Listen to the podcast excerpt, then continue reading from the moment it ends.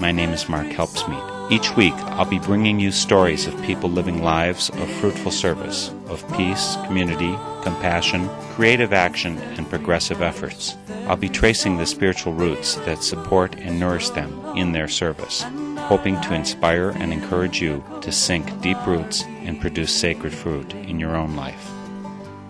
Let us sing a song for the dreaming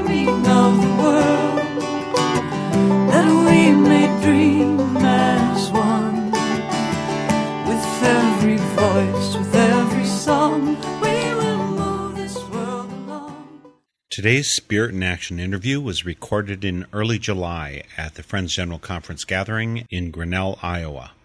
In attendance were two of the three co editors of Black Fire, African American Quakers on Spirituality and Human Rights. As I'm sure most of you are aware, I'm a Quaker, and you might think this is a parochial book or topic. It's not. What you'll find in today's program is a delving into the issues surrounding racism, discussion, and insights which are applicable to all American society. And although Quakers have, generally, a very positive image with respect to race relations due to a history which includes many pioneers against racism, segregation, and slavery, this is not a pure white palette. Yes, there's a lot of good, but there's also plenty of dark spots and failures. And my hope is that by inviting you into this examination of our past, we all learn how to make a better future for people of all races and that we learn to examine what holds us back from real community with all of our co travelers on this planet. Specifically, we'll be visiting with Paul Kriese, one of the co editors of Black Fire. Paul, as you'll hear, grew up in a black community, although he is white, so he is always closely identified with African Americans. He has a PhD in political science from Purdue and an MA in peace studies from Earlham College. He is currently Associate Professor of Politics at Indiana University East. Paul Kriese is co author of three books, including Social Justice, Poverty, and Race Normative and Empirical Points of View, and much research and many articles on race. In a moment, we'll go to the 2011 FGC gathering at the Grinnell University campus in Iowa to speak with today's Spirit in Action guest, Paul Kriese. But first, I want to start you out with half of a wonderful song by David Massengill. Number one in America deals with racism over the past half century. As I said, I'll play about half of it now and finish it at the end of this interview. Spoiler alert there's a couple true, hopeful stories in the second half, so remember to listen all the way to the end. It's a great song by a great musician, Number One in America by David Massengill. In 1963, in my hometown, Bristol, Tennessee, sitting on my mother's knee, watching Amos and Andy on TV. Amos was Santa Claus on Christmas Eve. Little girl was tugging at his sleeve, singing, I have a doll, my own color, please. He said, honey, you can make believe. Just then came a call on the telephone. It was the mayor, asked if my daddy was home. This was for his ears alone. Mom and me listened on the second phone. Mayor said, The Freedom Riders are on their way. They'll be here by Christmas Day. Our laws they vow to disobey. Cause our school's as wide as the Milky Way. Well, now we're really in a fix. Can't let them show us up like country hicks. But once we let the races mix, it's goodbye Jim Crow politics. First it's 40 acres and a mule. Then they want to swim in our swimming pool. Pretty soon they'll be wanting to go to school. Where we were taught the golden rule. Imagine them telling us how to live. Imagine them telling us how to live. We're number one in America, number one in America. Beat the drum for Uncle Sam. Overcome in Birmingham. Oh, to be number one in America.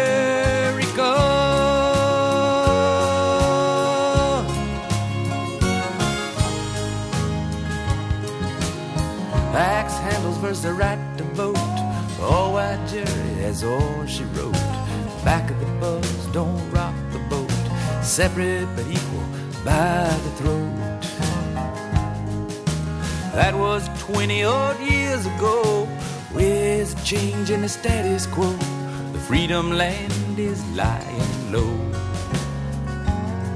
It's shackled down on a rotten road. And a black skinned man still gets the snub when he applies to the country club. But he still gets hired to trim the shrubs, get down on the floor and scrub. And there's a businessman out on his yacht. He's a arena sunshine patriot. And all this talk about boycotts. He says it's all a commie plot to be number one in America, number one in America. Beat the drum for Uncle Sam, overcome in Birmingham. Dynamite in a Baptist church, four teenage girls lost in a lurch. Fire hoses in the billy club, police dogs and the racist thugs, the night riders and the lynching mob. Lawmen say they're only doing their job to stay number one in America.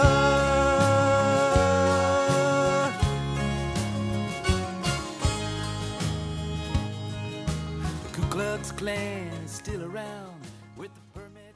Thank you very much, Paul, for joining us. Yeah, thank you for having me. And I'll mention also that Madeline Schaefer is co host today for Spirit in Action. Madeline, Well, it's my- great to have you here. Yeah, thank you for letting me join in the conversation. Let's jump right in. I think, Paul, that you have a pretty long association with Quakers. Does it go back to the womb, I think? It goes back at least as far as the womb. If you do genealogical, it's further than that, but it certainly goes back that far. Never tempted to leave? Why would I leave home? Okay.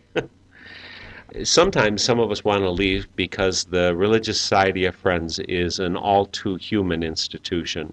And part of this essays in here point out our failings. So even though Quakers were early involved in work for equality, were opposed to slavery, a number of individual Quakers were involved in Underground Railroad, etc.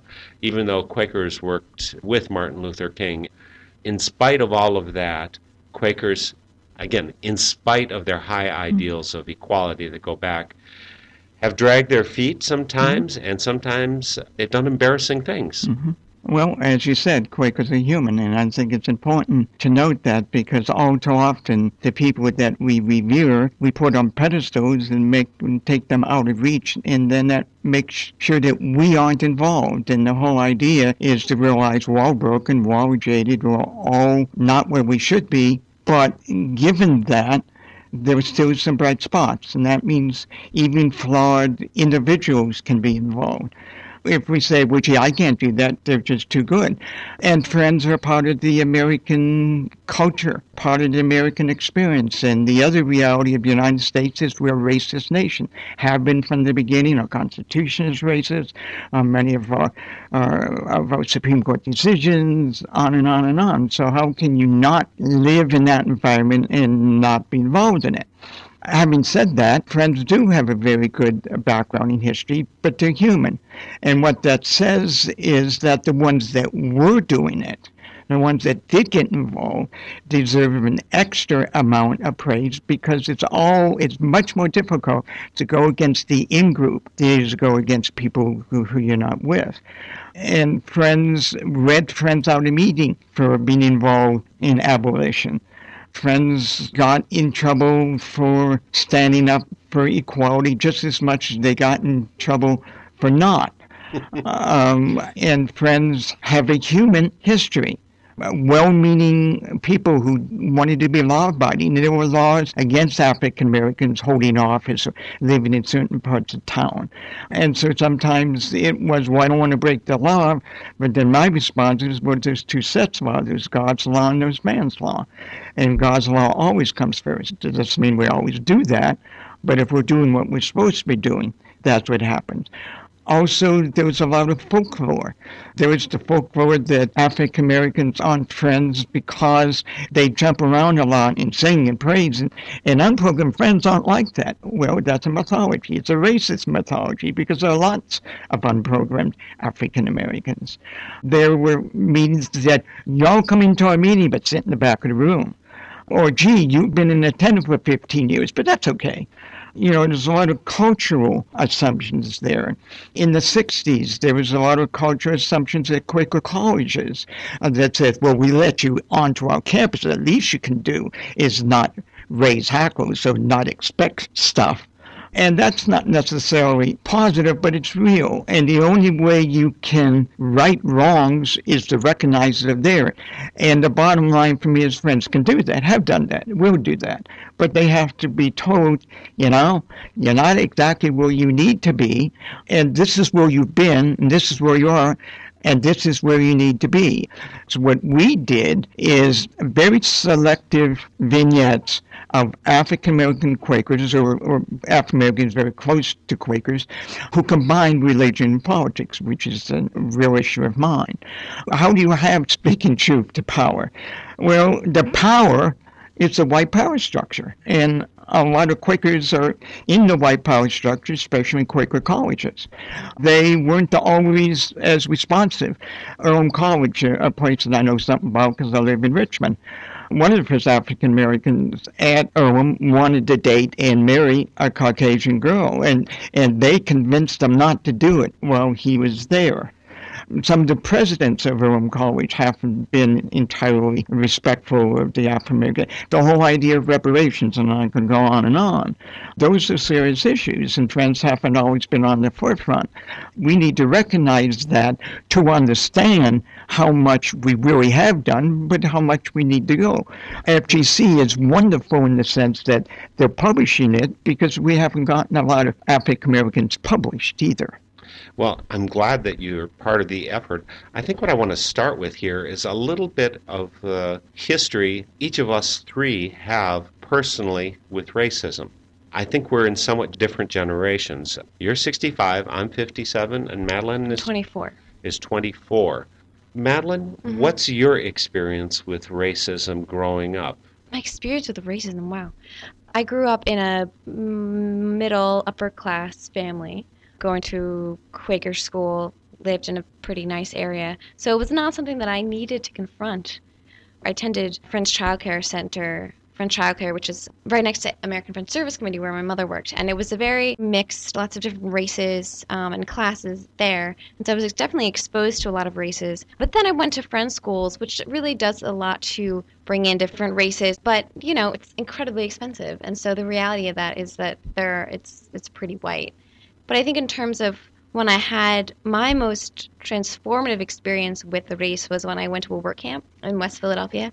We, there was a conversation at night with a man who had been in prison and that held a lot of rage against white people but then had kind of had this transformation and now was working to help heal you know the wounds of racism and we had this incredibly powerful discussion and that completely blew open my I, you know, I experienced a lot of guilt. I think I was about 15. Opened up my eyes to race, which I think to a certain degree in my generation, there was this sense that the problem had been solved, you know? Yeah. Um, yeah. And then I think when I was 15, I was like, wow, you know, the problem, we can talk about it, but the problem has not been solved. And, you know, I've had friends. I also went to a really nice, very expensive liberal arts college in Minnesota. And I said to one of my friends who I was so frustrated because they weren't political at all. And I said to them, like, and he was saying, you know, I'm post racism. and like that was something that really bugged me and was like a big point of contention between us because we kind of get this sense that because I'm liberal, I vote Democrat, I'm not a racist, mm-hmm. that racism doesn't exist. But that's easy for us to say as white people living very privileged lives. So that's been my experience with racism Those are the first that just come to mind. Well, I was born in 1954. That was the year of Brown versus Board of Education. You know, all deliberate speed. They got to get integrating schools, and so on. Of course, I didn't realize that at the age of zero. But I grew up in basically a small town Wisconsin family where the racism was part of the structure of life. You don't recognize it if you live in the milieu and that's what I lived in. So I grew up using the N word for Brazil nuts and eeny, meeny, miny, mo, etc. It's right in there. And I don't remember any talk about blacks being inferior to whites. In fact, at one point when I was seven, we moved down to Texas, and I went to school in an integrated school in Texas. So I didn't know of racism as that, but I, my dad had some very strong racist identity. At a certain point, my older sister brought home a black friend to our house. My dad kicked him out. It's that kind of embarrassing thing. And my dad learned and changed uh, over the years, and I don't think by the time he died he was nearly that same person. So I got to live through it. But one of the things is that, you know, I graduated high school in 1972. The civil rights movement of the 1950s and 60s had already happened. There had been major change. Blacks had gone from being Negroes to coloreds to blacks to and you know of course African Americans or Afro Americans. I've seen these changes. And one point it was nonviolence with Dr. Martin Luther King, and then I lived through the experience of riots in Milwaukee and race riots and so on. So that's part of what I've seen in my life. And then I went and lived in Africa for two years in the Peace Corps. So I was in a village where I was the white person so I got to be the minority, and I was a privileged minority. So it's not the same as being black in the U.S., but I did realize at one point when there were demonstrations against colonists, I looked around and I said, there's only one person here who has the skin color of colonists. So I, I could feel being in the minority there too. It doesn't make me be wise about it, but I've been able to see growth happening in our culture, and I recognize that we've got a lot more to go. Paul, what about you? Oh, well, mine's entirely different from either one of yours. I grew up very poor in a slum area above New York, where 85% of the population was African American, 10% was Hispanic, 3% was Native American, and 2% were white and Quaker. And we didn't live there because we chose it. We lived there because that's what we could afford. Because not all Quakers are middle class. Not all Quakers go to boarding school. So I grew up in a black neighborhood going to a black school. The first woman I can remember falling in love with was Diana Ross. And I know more about black music than I know about white music. Then I went to Coe College in Cedar Rapids, Iowa, which was 90% white. And I associated with the janitors and, and the groundskeeper because those were my people. But I was also Quaker, and so I grew up with all the wonderful stories of Quakers. But I also grew up fighting redlining and, and housing discrimination from my meeting. And so we were very active. My parents were very supportive of that. But I kept getting these conflicting realities. Here's the here's on one side all this wonderful stuff Quakers have done and continue, because I was part of the civil rights movement. I was down south. But I saw this distinction between an all white means for worship and our background are talking about how wonderful it is. But, and, and we believed in civil rights, and there's no question about that. But we didn't live it because we I mean, the Quaker meeting um, was not in my neighborhood. We had to leave our neighborhood to go to the Quaker meeting, which was in an all-white neighborhood. So Quakers were racist not because they chose to be, but because of their economic and political environment dictated it. And so when I went to college, I had people say to me, How come you're spending all your time with them? And I go, What do you mean? Well, you spend all your time with the African Americans. And I said, but those are people I grew up with, and and I, they started talking about the civil rights movement and all those niggers and things like that. And I go, but wait a minute, these are my friends. These are truly were my friends. These were the people I grew up with. And I saw this dichotomy and being someone who's very analytical and questioning. And I went down south, and I said, no, this is not right. I mean, if Quakers are who they say they are, we need to do some some revisioning and I can't tell you how many discussions I got in with fellow Quakers to say, well, but they're disruptive. They, they, you know, they're all asking for things. And my response is, well, maybe they deserve the things they're asking for. Well, if the, you know, all welfare babies, well, go down to the welfare office on any day 90% of the people standing out getting handouts aren't black. So where do we get this? We get this from the culture, which says if you're white, you are right. If you're black, stay back. And as an academic, not surprisingly, doing research on race and ethnic and things like that, I came to the realization that um, African American Quakers were pretty invisible not visible because of their lives, but visible because we're not talking about them. And hence, uh, Black Fire is the first book original essays by African American Quakers on race and social justice that's ever been published. And here it is, the year 2011. Again, the book we're talking about is Black Fire African American Quakers on Spirituality and Human Rights. It's co edited by Harold Weaver or Hal Weaver. Hal Weaver. Paul Kriese and Steve Angell are the Yeah. three main editors, and there's Ann Nash and Emma Lapsansky Werner in there as well. So, Paul, what was it that brought about this book? How did this get started? Because you've talked about some of the background. There's an Yeah. easy amount of denial within the Religious Society of Friends about Yeah. racism. Yeah. How Yeah. did it get? And this is one reason why I've stayed within the Society of Friends, and particularly within General Conference, because there was a conference that several years ago, FGC did a conference on racism in Pittsburgh. And I was selected from my yearly meeting to go as one of the representatives from Ohio Valley meeting. While I was there and getting some of my colleagues upset because I said things, they they said, "Well, I'm not a racist. We're here. Look, I'm here." And I said, Yeah, and you're going back to your white neighborhood. But I met Hal Weaver there. And Hal Weaver's African American, one of the original people involved in black study movements in the United States. He had done some work on film in African Americans. And I've done a lot of stuff. And so we said, Oh, I've been looking for a white person who I could write a book with, who I could feel comfortable with, and I wanted him to be Quaker. And given the fact that I spent the weekend I was there not always being gentle to my colleagues, he thought I would be a good person. And so we began that. A few years later, uh, Hal was at a conference, and Steve Angell, who's written on African American history and works at Ed School of Religion, and he's done a lot of work. He taught at a historic black college for 10, 13 years, and but he's in religion. I mean, Stephen is professor of religion, and he thought this would be a good combination. And so we brought Steve on board. Then FGC was able to get some funding and Barbara Mays, an excellent, excellent editor, uh, helped put this together. And now we're um, happily going around the country talking about it. And it's not just for Quakers, it's for people involved in the issues of religion and politics. So what does it take to be a spiritually strong but social and politically active person? Can the two go together? The history of race.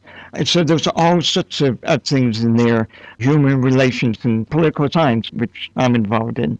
So it's a good compilation of all the way from the beginning of the United States. Uh, there needs to be another volume which will include people outside the United States, but we wanted to have one which is manageable and focused. And so we talk only about that. And we wanted to have women as well as men, because again, uh, women are another group of people who haven't always been allowed to sit at the table. So um, we're pretty proud of, uh, of the book. And for me, it's uh, both a uh, religious testimony and a political science testimony. It goes way back to before the U.S. was a country. William Boen was one of the early folks in this. I think you had the decision, by the way, that you weren't going to include any living people Yeah. in this. You, Yeah. you had to be dead to get into Yeah, this yeah, book. yeah. And It's a high price to pay, but Yeah, you know, right. there's the memorial of the book.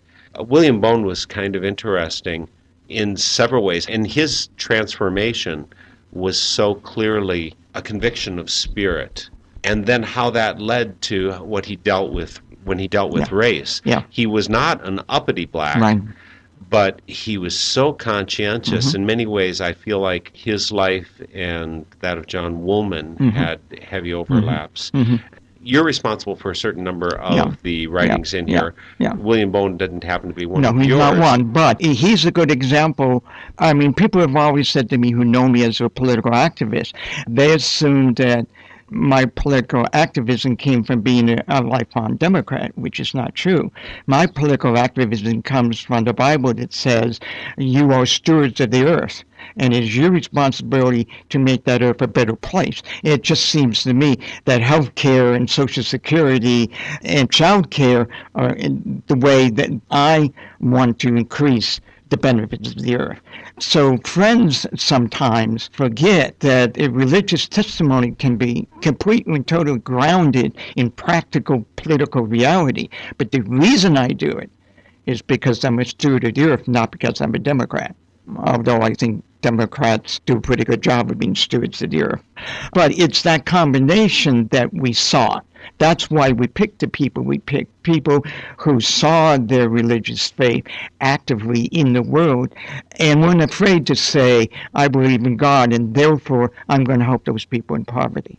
Of the people that were included, can you give me your number one hero? And can you list your number one hero who didn't get included? The one that, you know, you said, I really want this person in there, but it didn't fit. Yeah, mom, the person who, if I could live, I would go back to would be Lucretia Mott. She is uh, probably one of my favorite Quakers of all time. Short. and her Uh, only problem is she wasn't black, I guess. yes, that was Her that loss. was her problem.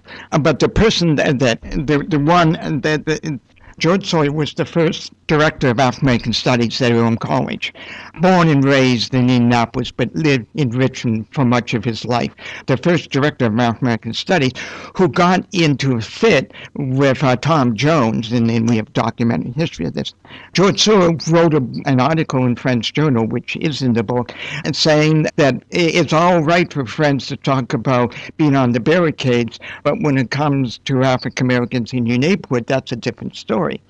And Tom Jones was not happy because he said, Tom Jones was the president of Earlham College and a well-known Quaker.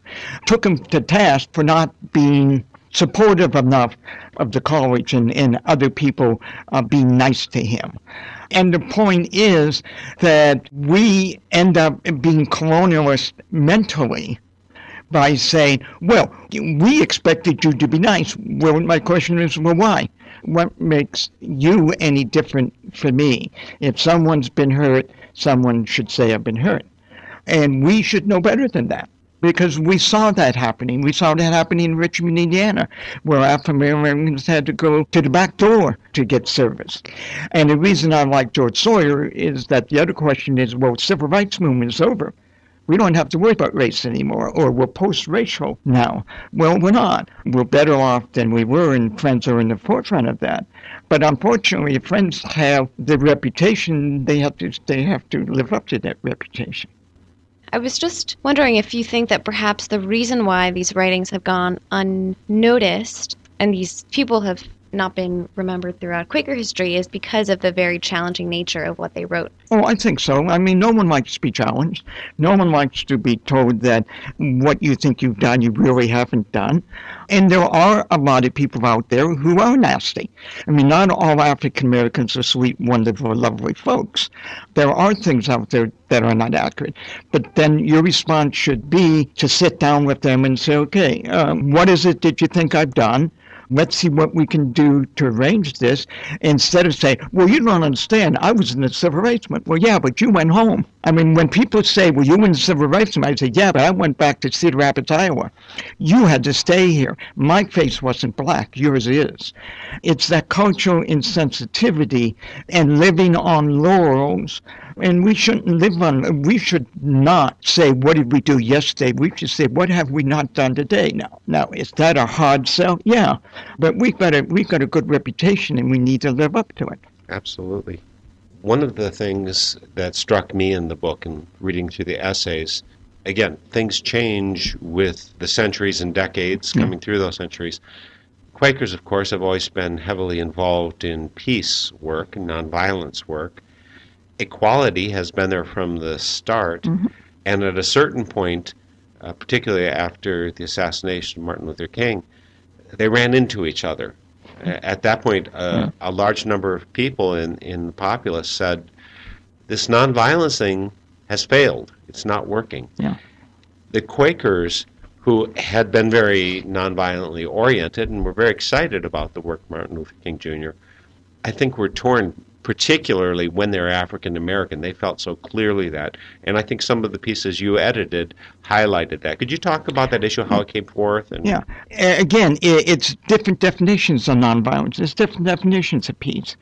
You come out of that from where you're at.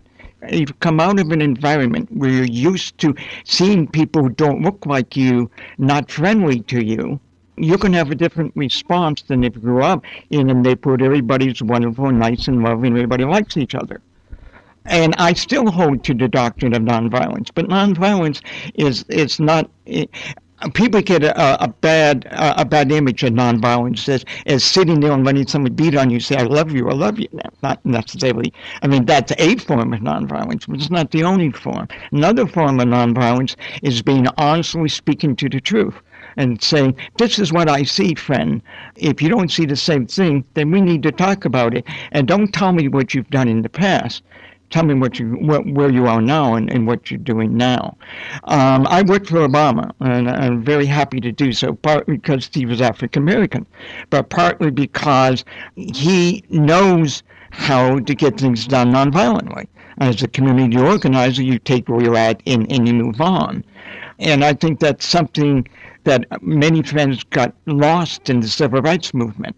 And they said, this is the only way you can do nonviolence, the, these peaceful demonstrations. This is, and if you don't do it this way, then it's not nonviolent. And I think nonviolence can be stressful. M- look at Poland, uh, Lech Walesa and the Solidarity movement. They helped overthrow communism nonviolently. Okay, so I think nonviolence gets a bad rap as something that's passive and not political and not struggling and, and not in your face. What nonviolence says is we can work this out. It may take some time and we may not like each other for a while. But I believe you can do it because there's God of God in you and there's God of God in me. We just have to find it. And I'm not always going to agree with you. Disagreement is not necessarily negative. It, it becomes to uh, a response of mutual understanding and then moving on. Everybody has to be treated human, which means everybody has to be seen as having a piece of the truth. You can't have the piece of the truth if I'm always right and you're not. One of the things that I think we wanted to stress in this is that, yes, there were some stressful things done. Barrington Dunbar got up in New York at a meeting and said, you owe us reparations. Now, reparations, it's an only economic. It's you have to understand that a lot of the things you have, you have because of us. You did not pay us for the cotton gin. You did not pay us for the zipper. You did not pay us for the railroad coupler. You did not pay us for the process that made plasma. We died in order to do that. You profited it from that. And we're not necessarily asking you for money, but we're asking you to understand that we're much a part of this country as you are. The first person died in Revolutionary War was Crispus Attucks, who was African American. How how often do we see African Americans as patriots? And so that's that's the type of nonviolence. The nonviolence that wants to say, okay, we're all equal, and that means that we all have an equal place in the choir, and you need to recognize that. And the fact that you haven't recognized that may not be your fault, but it's now your responsibility. I tell my students that you may not have had slaves, as they're not responsible for that. But now that you know the history, now you're responsible for making sure it doesn't happen again. You're listening to Spirit in Action. This is a Northern Spirit Radio production. Website, northernspiritradio.org. My name is Mark Helpsmeet, your host for Spirit in Action, and today I'm honored to have as my co-host Madeline Schaefer. She's producing a series of her own, but she's also assisting on Northern Spirit Radio Productions right now. Our guest is Paul Kriese, one of the co editors of Black Fire African American Quakers on Spirituality and Human Rights. It's a collection of writings over the centuries of those associated with Quakers who are African American, and it's a great glimpse into bo- the interaction of spirituality, religion, and race issues. Peace issues, of course, primary in there too.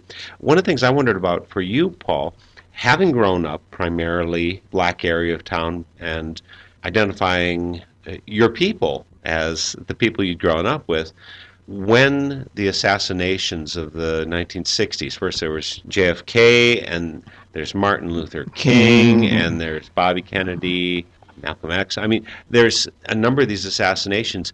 Did you too feel like, I guess, nonviolence is not going to work?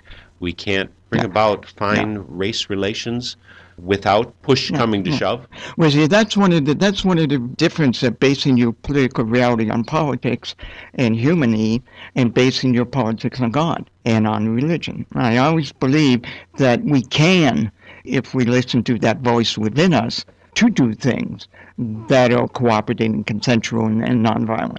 But if we base too much on the world, on politics, eh, we're flawed individuals, and we are eventually you know, there's conflict, there's competition, there's arrogance, there's ego, and all of that involved.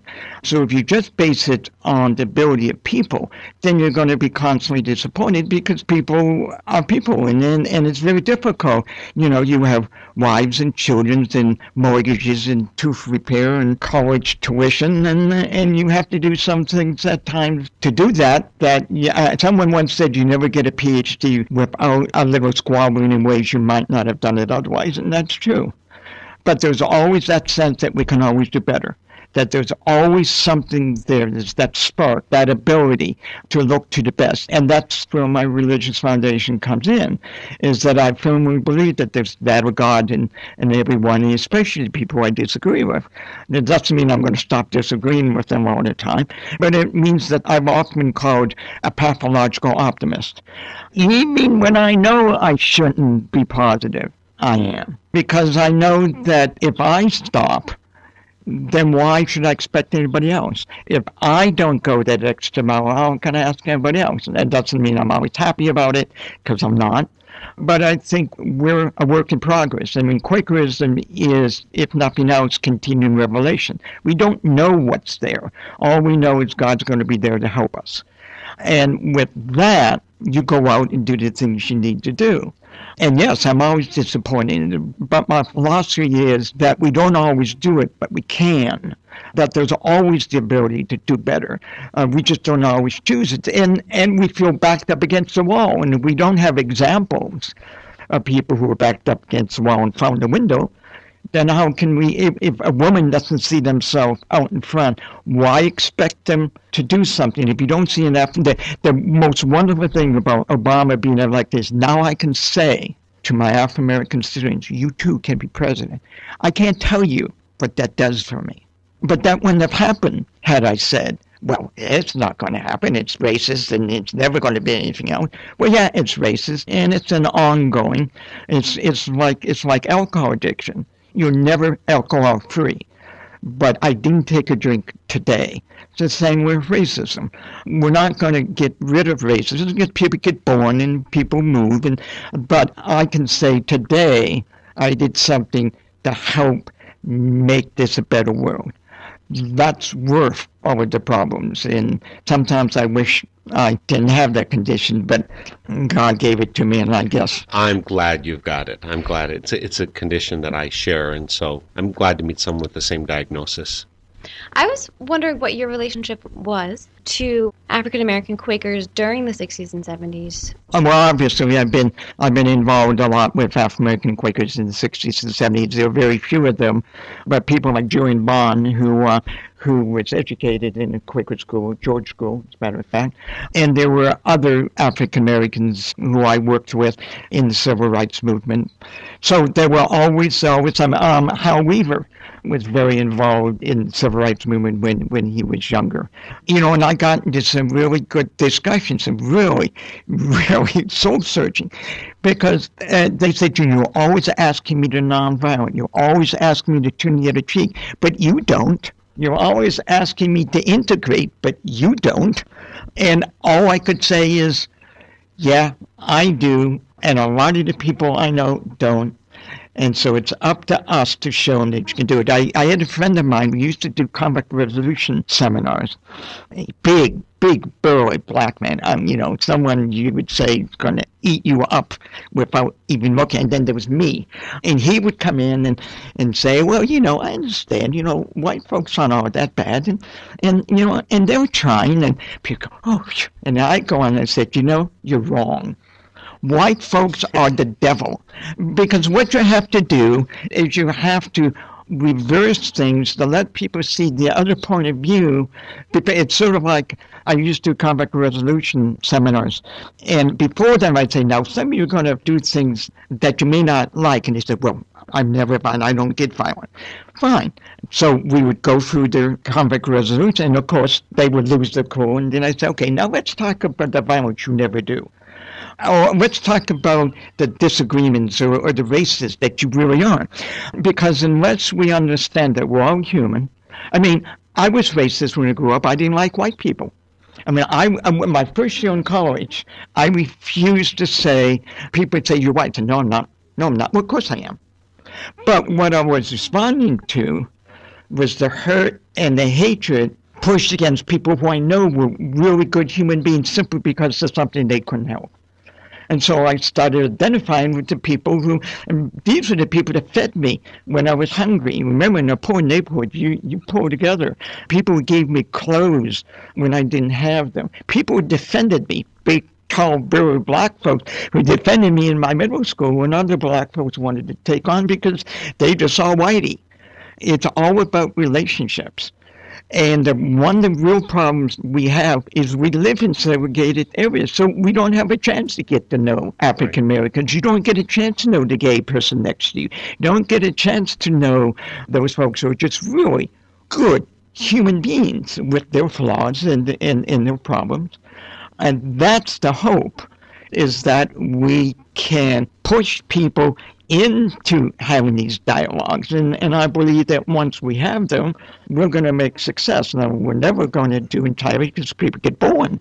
And they get born into this culture. And they have to be educated. And some aren't, and some never will be. But the fact that there are more there when I end my life than there was when I began is a success. One of the very interesting folks featured in this book, Black Fire, is Bayard Rustin. Yes. Bayard Rustin evidently he accepted toning down some of his words and let other people say them so that they wouldn't draw lightning. But I believe he was also gay He- at yep. a time when that was probably worse than being black. Yes, yes, yes. And and he's one of he's one of Hal Weaver's favorite people. And Bayard is actually his pictures on our cover because when when we were deciding to do the cover, originally the cover was three civil rights workers, all white. And we said, no, no, we can't do that. And so we, but we wanted someone who showed the reality. Well, Bayard is, is just a perfect example, nonviolent person who is very, you know, very much in the religious reality.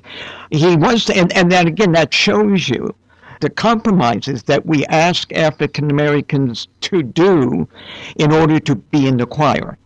And, and he did it, and that's the point. The point is that these 300 years, all the things we ask Afro Americans to do, they did pretty much. And so here we are um, asking them to give up a lot of who they are in order to fit in. And my response is I'm surprised it took them 300 years to start getting up on the high horse and say, excuse me, eh, eh, that's too much. You're asking too much. Uh, we're human beings and we have a right you know, as someone once said, if you punch me, don't I have a right to say ouch? And we're saying, no, you don't, because we're letting you in the group that's making sure you get punched. And that should be privilege enough. And again, it's, it's the cultural reality. It's, growing up in, in a white environment. You don't intentionally do things racist, but that doesn't make them less so because someone didn't mean to punch you in the nose. Doesn't mean it still doesn't hurt, and don't have a right to say it hurts even if you didn't do it on purpose. So I was at the William Penn lecture this year at Arch Street meeting in Philadelphia, and the lecturer this year was George Lakey, who does a lot of work Yeah. with class, and he was talking about he was referred to this book that you published. He was saying that a lot of the reason that white Quakers were so reluctant to, and are still so reluctant to break any molds and to to really be bold, especially um, when it came to the civil rights movement, was class. Absolutely. Class was really more of the reason, perhaps, Yeah. than than Yeah. just overall I, racism. I, I would disagree with George. It's more, but it's clearly as much. I mean, Quakers are middle class for the most part. I'm this middle class now. I mean, I'm clearly middle class now, and you know, there is a class component to the neighborhoods. The neighborhoods we live in, the places we go, are boarding schools. And people said, "Well, we never, we never included them." Yes, you did, and because there was no way they could pay the tuition. And now some boarding schools are beginning to provide scholarships. But I got scholarships when I went because I got vocation rehabilitation scholarship. I got scholarships because my parents made under a certain amount of money. So my tuition was paid at Coe College, which is a very high class place. Mm-hmm. Why? Because I had a right, because I was smart and all that, but also because I was white. Mm-hmm. So it's those Yeah. cultural realities. And George is absolutely is absolutely correct. Is if we want to really, if we really want to show the testimony of equality, then we're going to make sure that people who can't afford to go to Oberlin or, or go to Coe College or, or, or go to all of these nice places, is you're going to find money to send them. Mm-hmm. And say, well, th- they're troublemakers. Well, I'm a troublemaker. I've been a troublemaker since the day I was born. But people call that spirited. Mm-hmm. What they call women, I can't say on air. And what they say to blacks is that they're uppity or, or that they're violent. And Well, part of what George talks about is that it's really classes have different approaches to conflict, and that is Mm-hmm. Yeah. really the crux, or or that's really where a lot of the problems come Yeah. in. Where Yeah. um, middle class people like to keep everything nice and smooth. We That's don't. right. We like We're to process. we like to work Yeah. around Yeah. everything. Yeah. Working class people are much more confrontational. Yes, I um, and so we kind of get scared of that when we see it in black friends, especially when they're angry because they've been mistreated. Well, and we also see it in our laws. I mean, heroin, which is a lower class, and cocaine, which is upper class, uh, the penalties for co- cocaine are a lot less than are for heroin. And again, it's that cultural sense. It's and again, it's that structural class reality.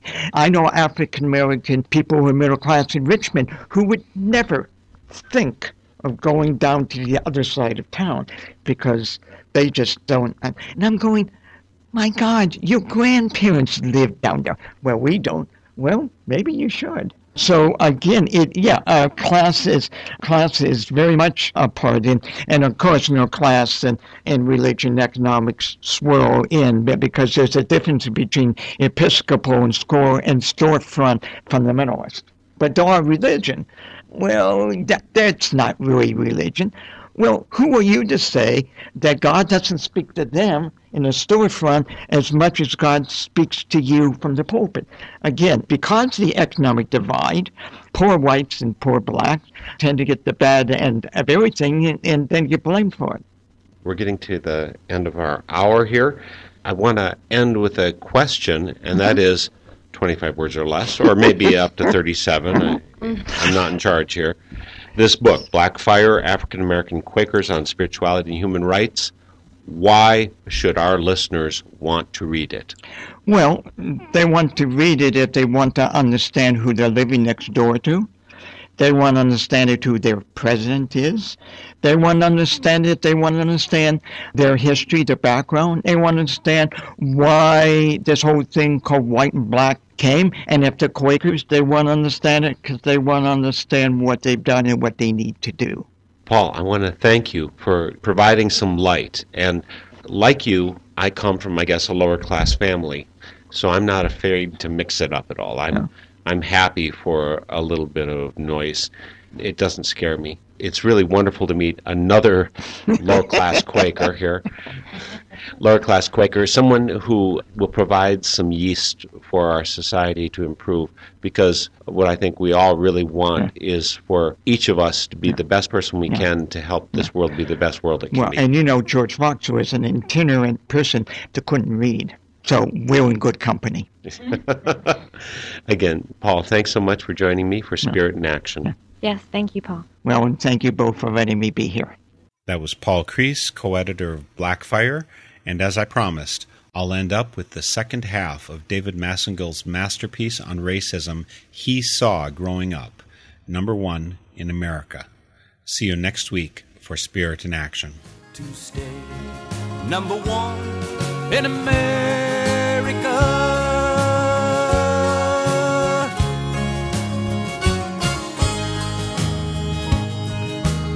Klux Klan is still around with the permit to march in my hometown. But only on Virginia's ground, the Tennessee side turned them down. The sheriff stood there with his deputies, ostensibly to keep the peace. But he made us this guarantee. By God, they'll not march into Tennessee. Network cameras were triple tiered. We laughed and cried and hooted and jeered. But mostly we stood there in fear till the Ku Klux Klan disappeared. In some far off distant dawn, when the black is president and not a upon, will they burn crosses on the White House lawn and talk of all those days bygone? Imagine them telling us how to live. Imagine them telling us how to live. We're number one in America, number one in America. Beat drum for Uncle Sam, overcoming Birmingham. Oh, to be number one in America.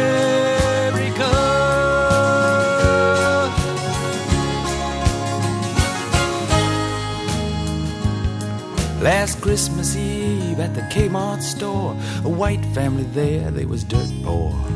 Father said, kids, pick one toy, no more, even though we can ill afford. I watched his son choose a basketball, the oldest girl, creosote shawl, the littlest girl chose a black skin doll. And she held it to her chest and all. I watched to see how they'd react since they were white and the doll was black. But the mom and dad were matter of fact, they just checked to see if the doll was correct. So may you make a rebel stand where black and white go hand in hand till they reach the freedom land where the lion lies down with the lamb. Oh, number one in America, number one in America. Beat the drum for Uncle Sam, overcoming Birmingham. Dynamite in a Baptist church, four teenage girls lost in the lurch. Fire hoses and the billy clubs, the police dogs and the racist thugs. Tobacco clock, Little Rock, Bought and sold on the auction block, night riders in the lynching mob. Lawmen say they're only doing their job to stay number one in America.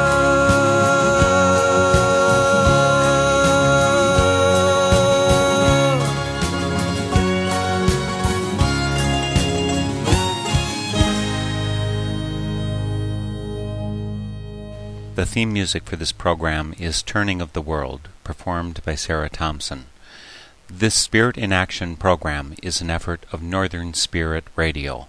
You can listen to our programs and find links and information about us and our guests on our website, northernspiritradio.org. Thank you for listening. I am your host, Mark Helpsmeet, and I welcome your comments and stories of those leading lives of spiritual fruit. May you find deep roots to support you and grow steadily toward the light. This is Spirit in Action. with every voice, with every song, we will move this world.